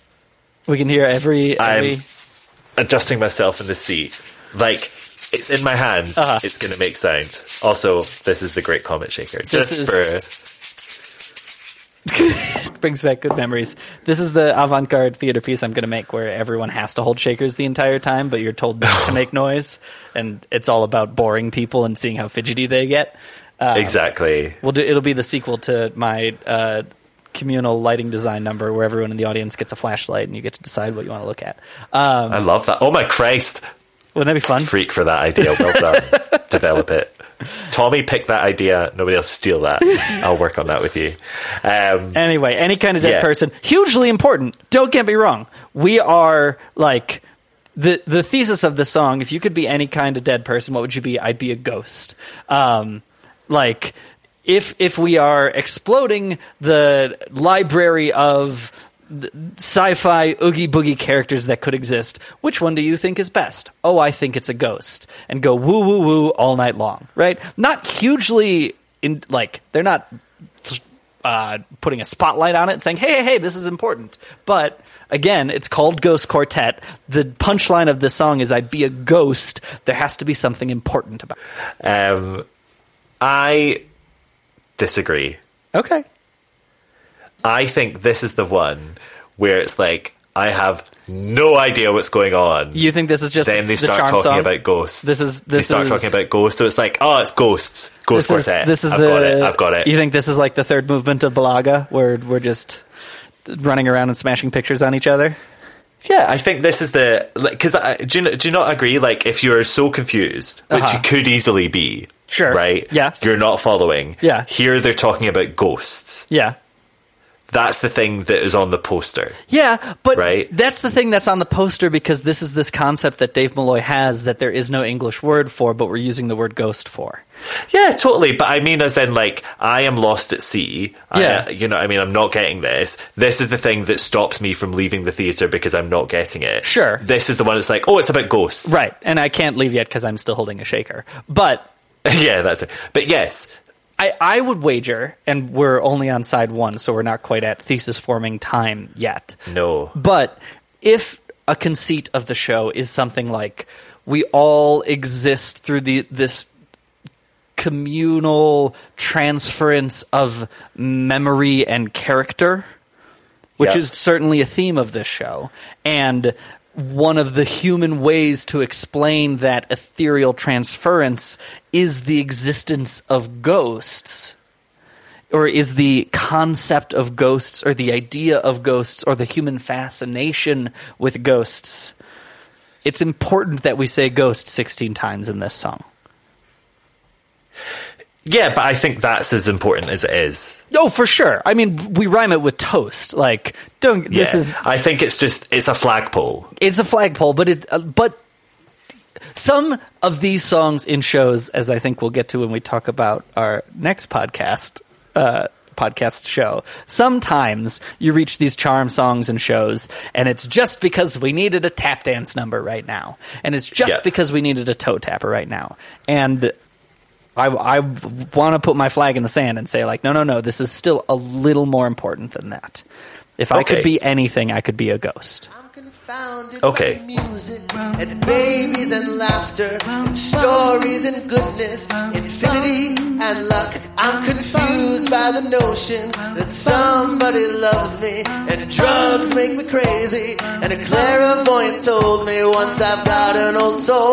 Oh Lord, I wish I could sing like that, but I don't practice enough. Practice, No, I don't practice enough. practice, practice.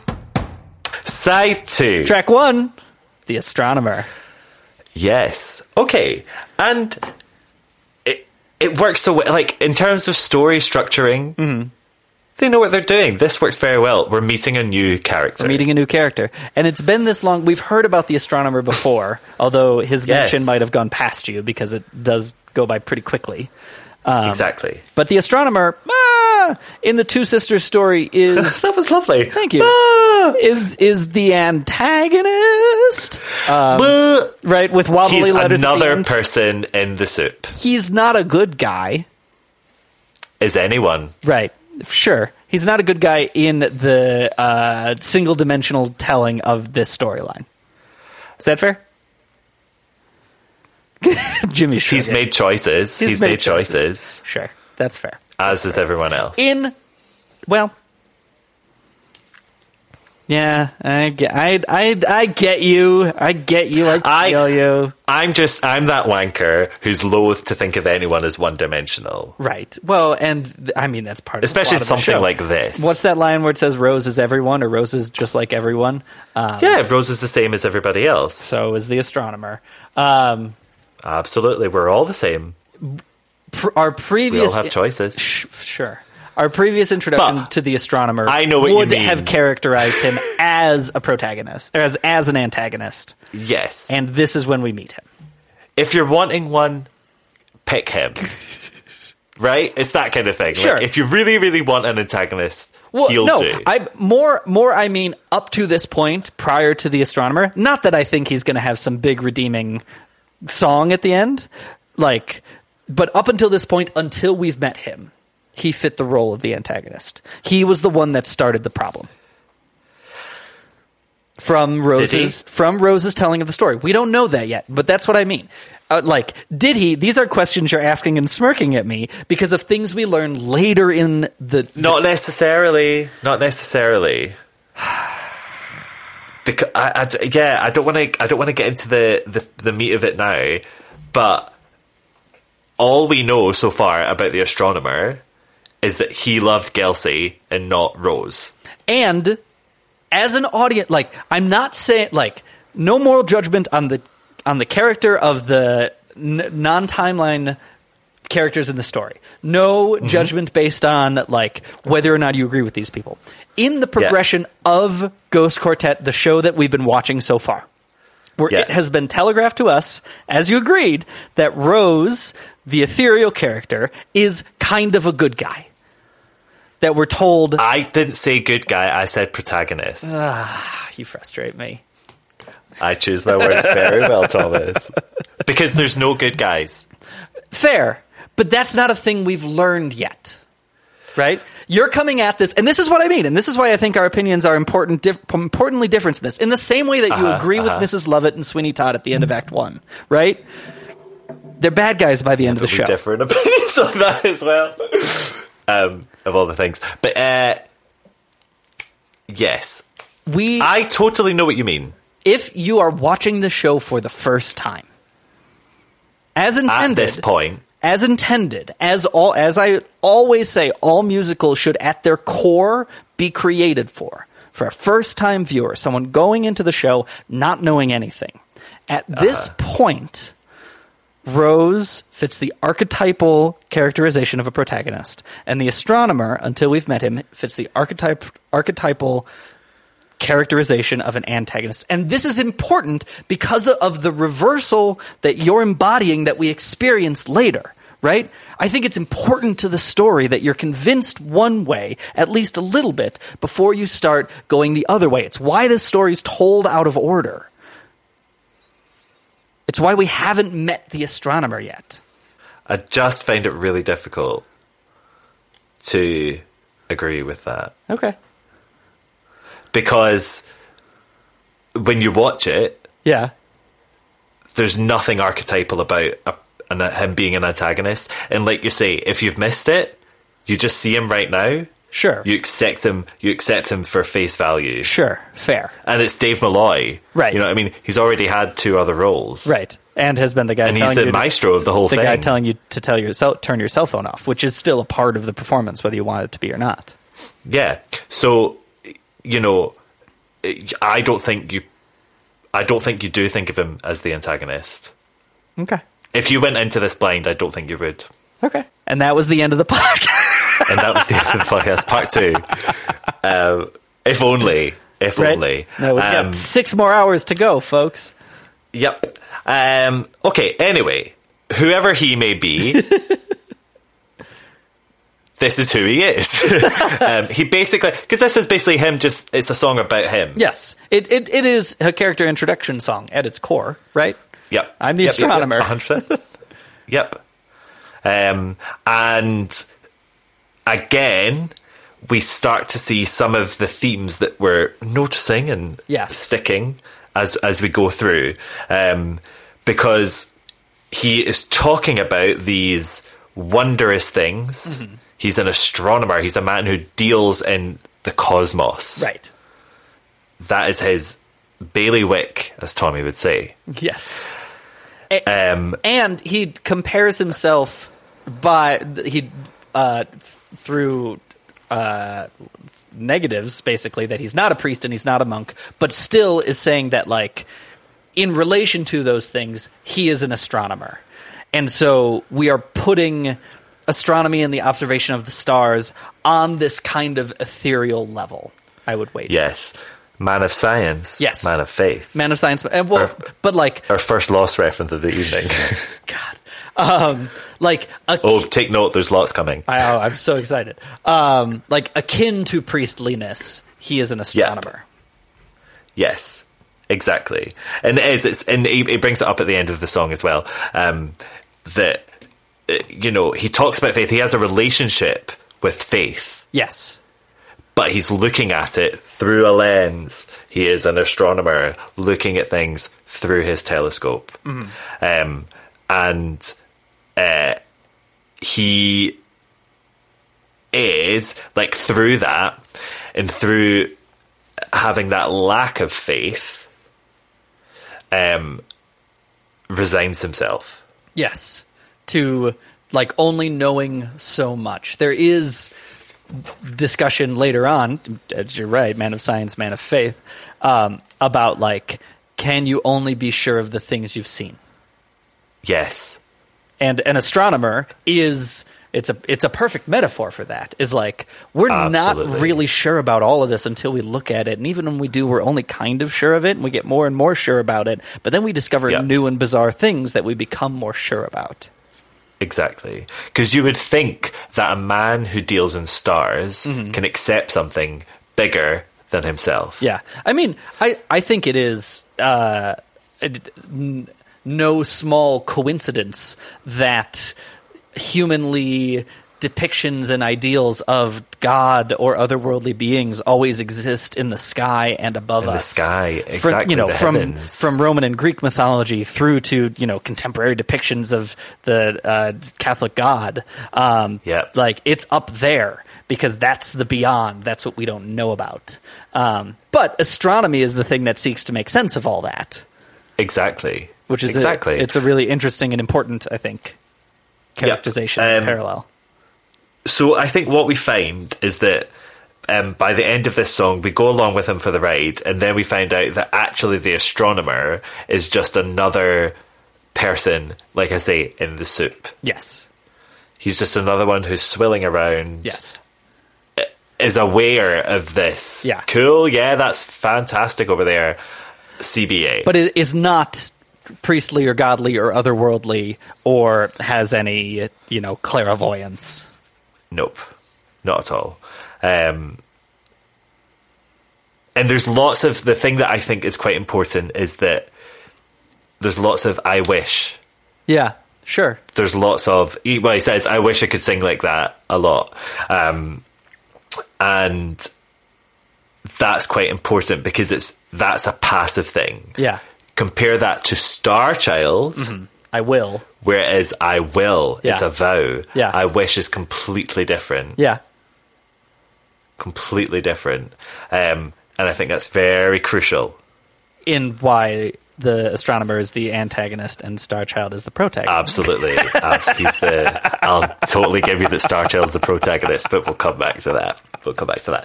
Um, so, yes, that's, that is The Astronomer. Great song. beautiful song Love it. Dave sung by- Malloy is so cute when Oh, he man. sings it. He- he- so cute. he always Cutest. he writes the same characters for himself have you noticed this Um, hold the astronomer Yes. up next to pierre Hold the Astronomer up next to King Hrothgar in Yeah. Beowulf. Yeah. yeah It's, yeah. Yeah. Completely. He knows he knows where he's doing wrong. Well, uh, sure. Uh, I think more, you know, you write what you know the best. And he, Exactly. and he does that, like this kind of existential quandary mixed with dead dread, uh, dread about the world beyond and what we may or may not know yet. Ghost Quartet. Right, a musical by Dave Malloy. Um, Exactly. over there. They don't have computers or any of that shit, and everyone's mind is just fine. They just hang out in nature all the time. Only it's better because it's perfect nature with no bugs or humidity and no branch. It's not so perfect, it's boring. They figure that out too. So there's like gray days and rain and stuff, which is fine because everyone likes to be a little sad some of the time and watch the rain on the windowsills because they're all soul. And they are all soul. Did you know that Rose is a star child? That's right. She's a freaking star child. So I'm sorry if this is like sad for you, but you're going to be dead in like 30 years, and even less if you two keep drinking like. and, and when you meet me over there, you'll see, and you'll think, gosh, that 30 years of being sad was just stupid. Who cares anymore? Because now is just an eternity of soul. And swimming and fruit. So why don't you just shut up? Why don't you just have another fucking drink and shut the fuck up? Skip side two, track two. Not skip it. No. Just- I'm pressing we'll skip. talk on about the- it. It's it's Super Mario. mostly it's mostly a scene. It's a C! What? Hooray! So, yeah, this is the one. If you're listening to the studio recording, you won't get this. No, Oh, it's gone. You should this, and it's worth listening to on the live recording. Um, It is. it's a meeting between the Usher family um, about Roxy's imaginary friend Rose names get confusing here.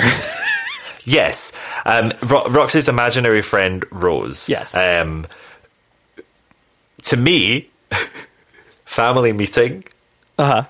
So crucial. So important to the whole shebang. Oh yes. Um, because uh, who is Rose? Right. That is the question that this this number calls calls up. Right. It is. Well, from the facts, who is Rose? Right. And is it? And uh, is Roxy different than I Rose? was wanting to get that. you want me to answer that? You can't answer. that. Yes, that's uh-huh. the point of the whole show. Well, you can because Roxy is it's Roxy's imag- it's Roxy's imaginary friend Right. called Rose who's told her that she is a star child. Right. Yes, because she's Star Child, but also Roxy then ends up embodying Star Child. Like they're all the same person. No, Roxy's daughter is star child.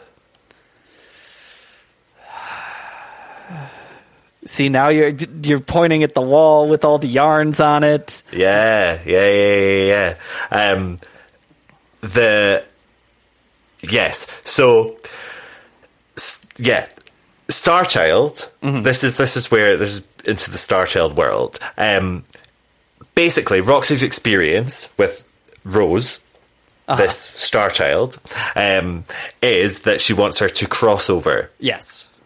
um, to this perfect world of joy and joyness and uh, everything's fab, but it's not too fab. It's not too fab, You still there's- have some there's days. still where some it's boring. a little bit sad because that's important. Um, but it's all soul, Yes. right? Um, and this, to me, is like this is the thing. Yeah. Okay. What do you This is the world. What do you What do you mean? Because I So- have ideas too, but yeah this is the this is the i want this is the option this is the choice okay.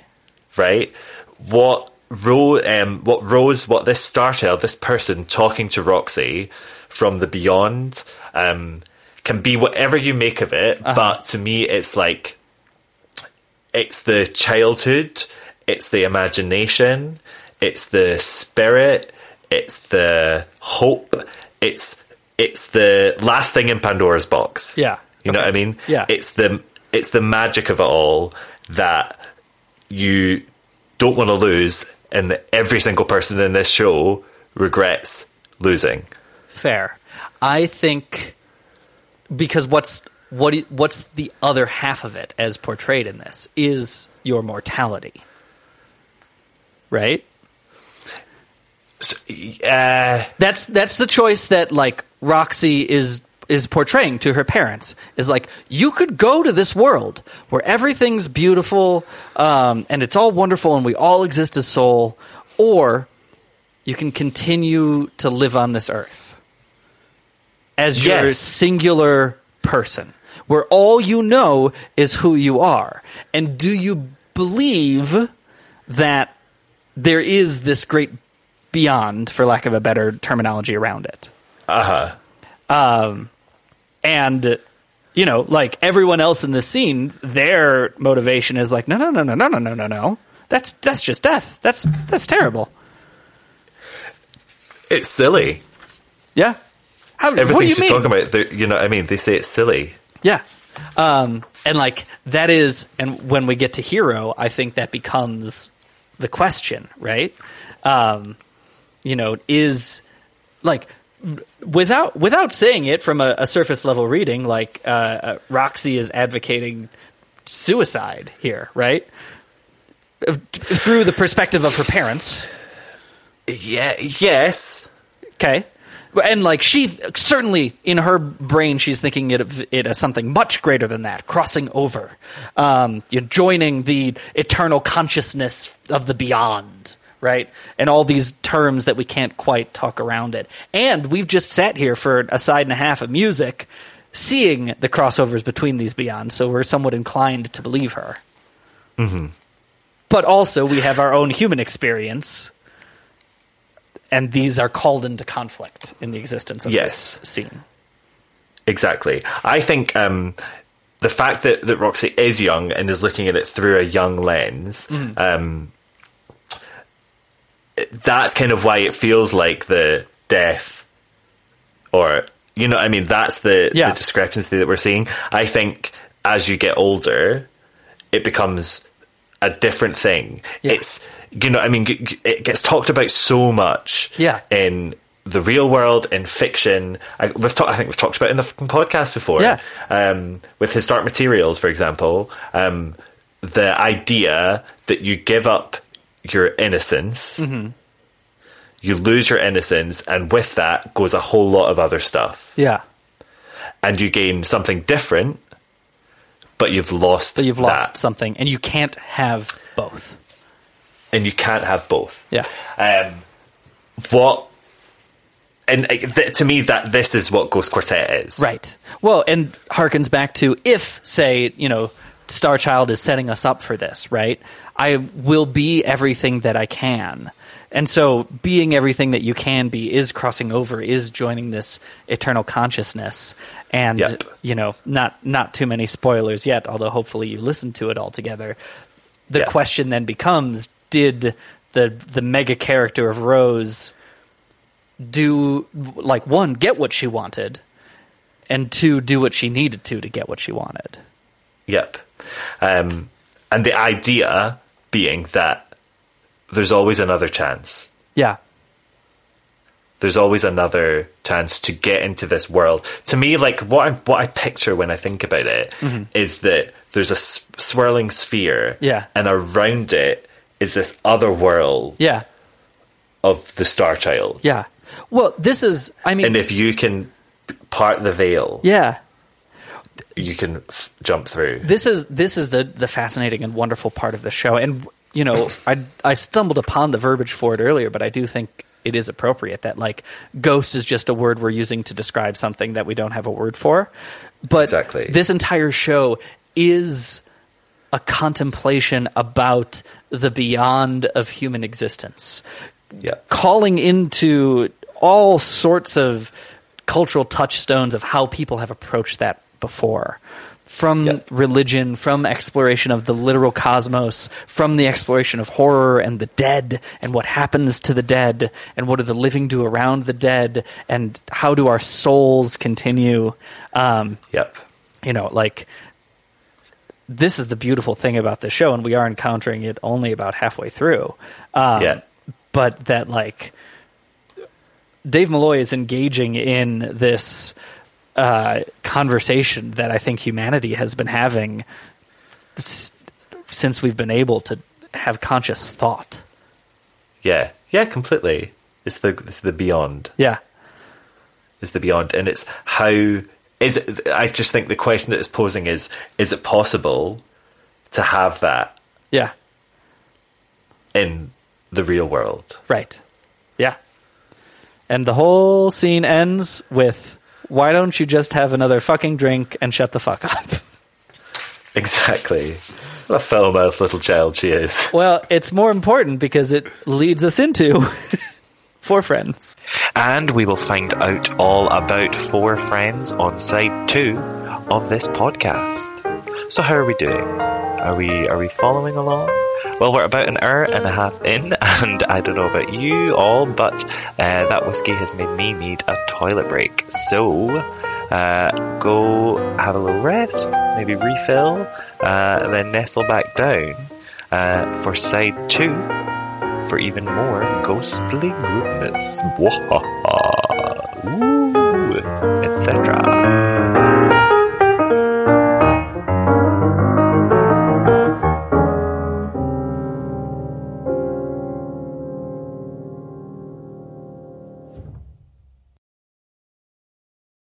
Have you ever wondered how your favorite performer actually feels? Well, here's your chance. Welcome to The Quiet Part Out Loud with me, Bobby Steggert, Broadway actor and now a therapist to a whole host of Broadway creatives. Part interview, part therapy, this is not your typical podcast. We'll go right to the heart of things with some of your favorite artists what they still struggle with, what lessons they've learned, what they haven't figured out yet. There's enormous power in saying the quiet part out loud. Are you listening? Judy was boring. Hello. Then Judy discovered ChumbaCasino.com. It's my little escape. Now Judy's the life of the party. Oh, baby, Mama's bringing home the bacon. Whoa, take it easy, Judy. The Chumba life is for everybody. So go to ChumbaCasino.com and play over 100 casino style games. Join today and play for free for your chance to redeem some serious prizes. Ch-ch-chumba. ChumbaCasino.com. No purchase necessary. Void where prohibited by law. 18 plus terms and conditions apply. See website for details.